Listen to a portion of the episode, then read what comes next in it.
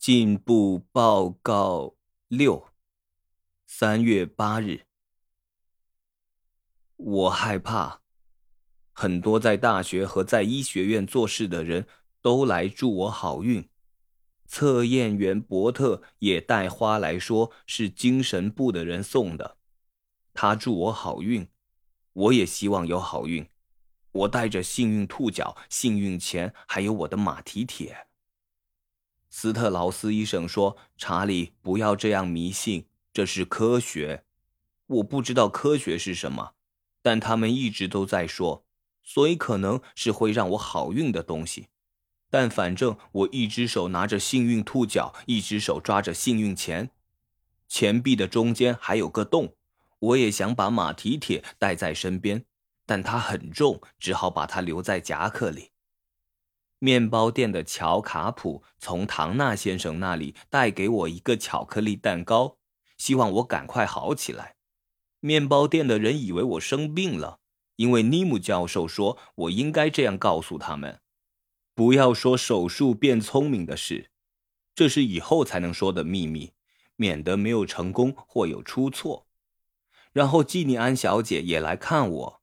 她带了一些杂志给我读，他看起来有点紧张和害怕。他整理好我桌上的花，把所有东西放好，不像我会弄得乱七八糟。他还把我头下的枕头弄好。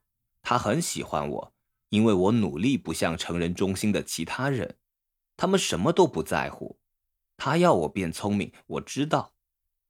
然后尼姆教授说，我不能再有访客了，因为我必须休息。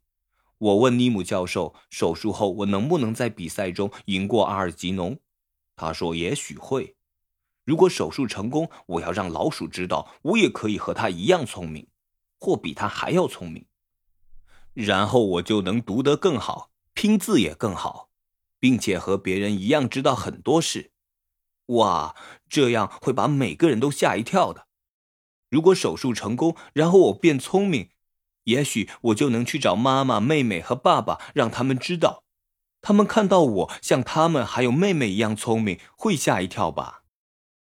尼姆教授说，如果手术成功，而且是永久的，他们就能让其他人也像我一样变聪明。也许全世界的所有人都可以。他说，这是表示我对科学做了好事，我会变得有名，我的名字会写进书本去。我才不管变有名，我只要和其他人一样变聪明，这样我就可以有很多喜欢我的朋友。他们今天没有东西给我吃，我不知道吃东西和变聪明有什么关系。我肚子饿了。斯特劳斯医生带走了我的巧克力蛋糕。那个尼姆教授是个很会抱怨的人。斯特劳斯医生说：“我可以在手术后把蛋糕拿回来，你不能在手术前吃东西。”干烙也不行。